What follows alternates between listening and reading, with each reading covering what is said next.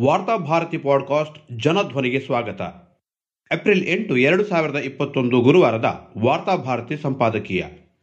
ಸಾರಿಗೆ ಮುಷ್ಕರ ಯಾರಿಗೆ ನಷ್ಟ? ಒಂದು ಕಾಲದಲ್ಲಿ ಭಾರತ್ ಬಂದ್ ಅಂದ್ರೆ ಜನರು ಬೆಚ್ಚಿ ಬೀಳ್ತಾ ಇದ್ರು. ಒಂದು ದಿನದ ಬಂದ್ಗೆ ಸರ್ಕಾರ ಹೆದರಿ ಕಂಗಾಲಾಗಿ ಬಿಡುತ್ತಿತ್ತು ಬಂದ್ನಿಂದಾಗಿ ನಾಶ ನಷ್ಟವಾದರೆ ಅದರ ದುಷ್ಪರಿಣಾಮವನ್ನು ಶ್ರೀಸಾಮಾನ್ಯರು ಅನುಭವಿಸಬೇಕಾಗುತ್ತದೆ. ಆತನ ಕೆಂಗಣ್ಣು ಸರ್ಕಾರದ ಮೇಲೆ ಬೀಳುತ್ತದೆ. ಒಂದು ರೀತಿಯಲ್ಲಿ ಶ್ರೀಸಾಮಾನ್ಯರ ಬದುಕನ್ನು ಒತ್ತೆ ಇರಿಸಿಕೊಂಡು ಈ ಬಂದುಗಳು ನಡೆಯುತ್ತಿದ್ದವು. ಸರಕಾರವನ್ನು ಬೆದರಿಸಲು ಕಾರ್ಮಿಕ, ರೈತ ಸಂಘಟನೆಗಳು ಪ್ರಯೋಗಿಸುವ ಕಟ್ಟಕಡೆಯ ಅಸ್ತ್ರವಾಗಿತ್ತು ಈ ಬಂದ್.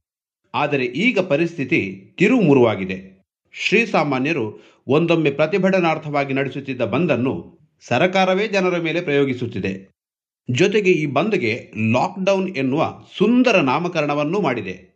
ಈ ಹಿಂದೆಲ್ಲ ಒಂದೆರಡು ದಿನ ಬಂದ್ ನಡೆಯುತ್ತಿದ್ದರೆ ಮೋದಿ ಸರ್ಕಾರದ ನೇತೃತ್ವದಲ್ಲಿ ಎರಡು ತಿಂಗಳು ಭಾರತ ಬಂದ್ ಆಚರಿಸಿತು.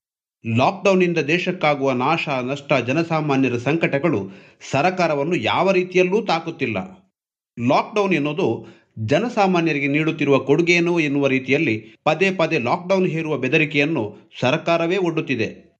ಇಂತಹ ಸಂದರ್ಭದಲ್ಲಿ ರೈತ ಸಂಘಟನೆಗಳು, ಕಾರ್ಮಿಕ ಸಂಘಟನೆಗಳು ಬಂದ್ ಘೋಷಿಸಿದರೆ ಅದನ್ನು ಸರ್ಕಾರ ಗಂಭೀರವಾಗಿ ಸ್ವೀಕರಿಸುತ್ತದೆ ಈ ಹಿಂದೆ ಎರಡು ಬಾರಿ ರೈತ ಸಂಘಟನೆಗಳು ಭಾರತ್ ಬಂದ್ ನಡೆಸಿದಾಗಲೂ ಇದೇ ನಡೆಯಿತು. ಈಗಾಗಲೇ ದೇಶ ಅಘೋಷಿತ ಬಂದ್ ಆಚರಿಸುತ್ತಿರುವುದರಿಂದ ರೈತ ಸಂಘಟನೆಗಳ ಅಧಿಕೃತ ಬಂದನ್ನು ಯಾರೂ ಗಮನಿಸಲೇ ಇಲ್ಲ.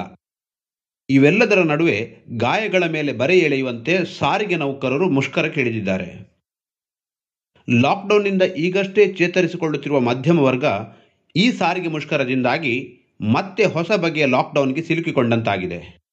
ಮುಷ್ಕರದ ಪರಿಣಾಮವಾಗಿ ರಾಜ್ಯದೆಲ್ಲೆಡೆ ಪ್ರಯಾಣಿಕರು ಪರದಾಡುತ್ತಿದ್ದಾರೆ. ರೈಲು ಮತ್ತು ಖಾಸಗಿ ವಾಹನಗಳಲ್ಲಿ ಹೆಚ್ಚಿದ ಒತ್ತಡ ಸುರಕ್ಷಿತ ಅಂತರವನ್ನು ನಗೆಪಾಟಲಿಗೀಡು ಮಾಡಿದೆ. ಕೊರೋನಾ ಕುರಿತ ಸರ್ಕಾರದ ಎಲ್ಲಾ ಮುಂಜಾಗ್ರತೆಗಳನ್ನು ಈ ಮುಷ್ಕರ ವಿಫಲಗೊಳಿಸಿದೆ.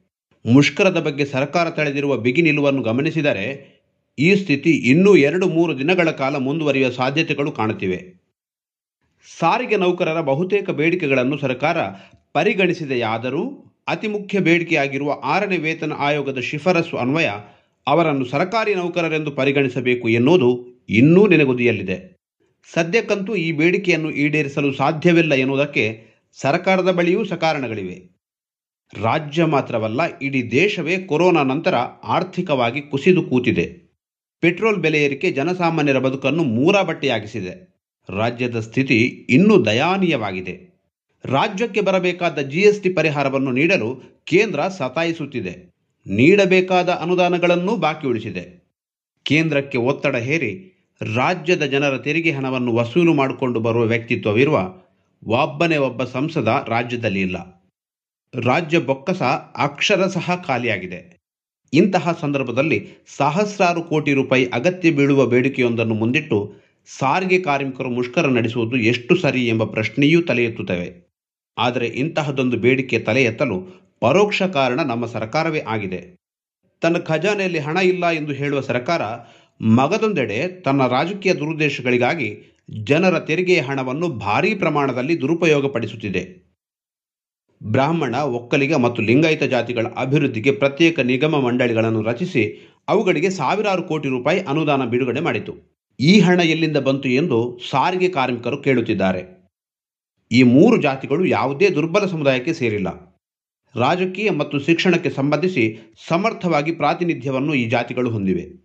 ಹೀಗಿದ್ದರೂ ಇವರಿಗಾಗಿ ಪ್ರತ್ಯೇಕ ನಿಗಮ ಮಂಡಳಿ ಪ್ರಾಧಿಕಾರವನ್ನು ರಚಿಸುವುದಕ್ಕೆ ಇರುವ ಕಾರಣಗಳೇನು? ಸಾರಿಗೆ ನೌಕರರ ಬೇಡಿಕೆ ಈಡೇರಿಸಿದ್ದೇ ಆಗಿದ್ದರೆ ಆ ಸಂಸ್ಥೆಯೊಳಗಿರುವ ಎಲ್ಲ ಜಾತಿ ಧರ್ಮಗಳ ಜನರಿಗೂ ಸವಲತ್ತು ಹಂಚಿ ಹೋಗುತ್ತಿತ್ತು. ಬೀದಿಯಲ್ಲಿ ಅತ್ತು ಕರೆಯುವ ಮಕ್ಕಳನ್ನು ಬೀದಿಯಲ್ಲೇ ಬಿಟ್ಟು ಸುಖದ ಸುಪ್ಪತ್ತಿಗೆಯ ತೊಟ್ಟಿಲಲ್ಲಿ ನಿದ್ರಿಸುತ್ತಿರುವ ಮಕ್ಕಳನ್ನು ಎಚ್ಚರಿಸಿ ಅವುಗಳಿಗೆ ಹಾಲುಣಿಸುವ ಸರ್ಕಾರದ ನೀತಿಗಳೇ ಕಾರ್ಮಿಕರನ್ನು ಕೆರಳಿಸುವಲ್ಲಿ ಮುಖ್ಯ ಪಾತ್ರ ವಹಿಸಿದೆ.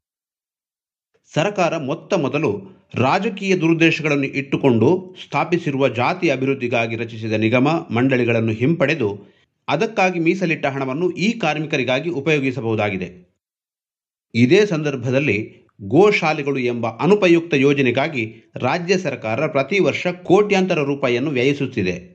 ಉದ್ಯಮ ನಡೆಸುವುದು ಸರ್ಕಾರದ ಕೆಲಸವಲ್ಲ ಎಂದು ಪ್ರಧಾನಿ ಒಂದೆಡೆ ಹೇಳಿದ್ದಾರೆ.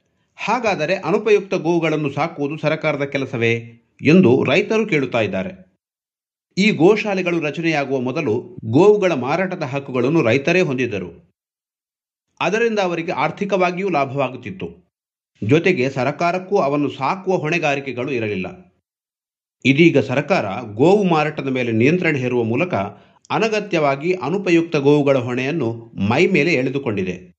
ಇದರಿಂದಾಗಿ ರೈತರ ಆದಾಯವನ್ನು ಸರ್ಕಾರ ಕಿತ್ತುಕೊಂಡಿದೆ.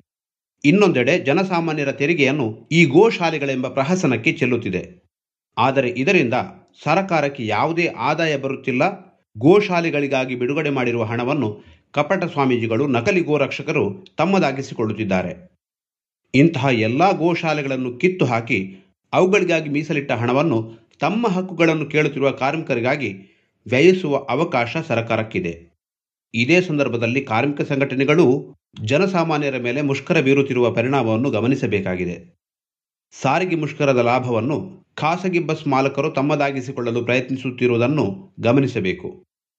ಈಗಾಗಲೇ ಸರ್ಕಾರ ಎಲ್ಲವನ್ನು ಖಾಸಗಿಯವರಿಗೆ ಒಪ್ಪಿಸಿ ಕೈ ತೊಳೆದುಕೊಳ್ಳಲು ಯತ್ನಿಸುತ್ತಿರುವಾಗ ಕೊರೋನಾದಂತಹ ಸಂಕಟದ ಕಾಲದಲ್ಲಿ ಸಾರಿಗೆ ನೌಕರರ ಬಿಗಿ ನಿಲುವು ಅವರಿಗೇ ತಿರುಗುಬಾಣವಾಗಬಹುದು.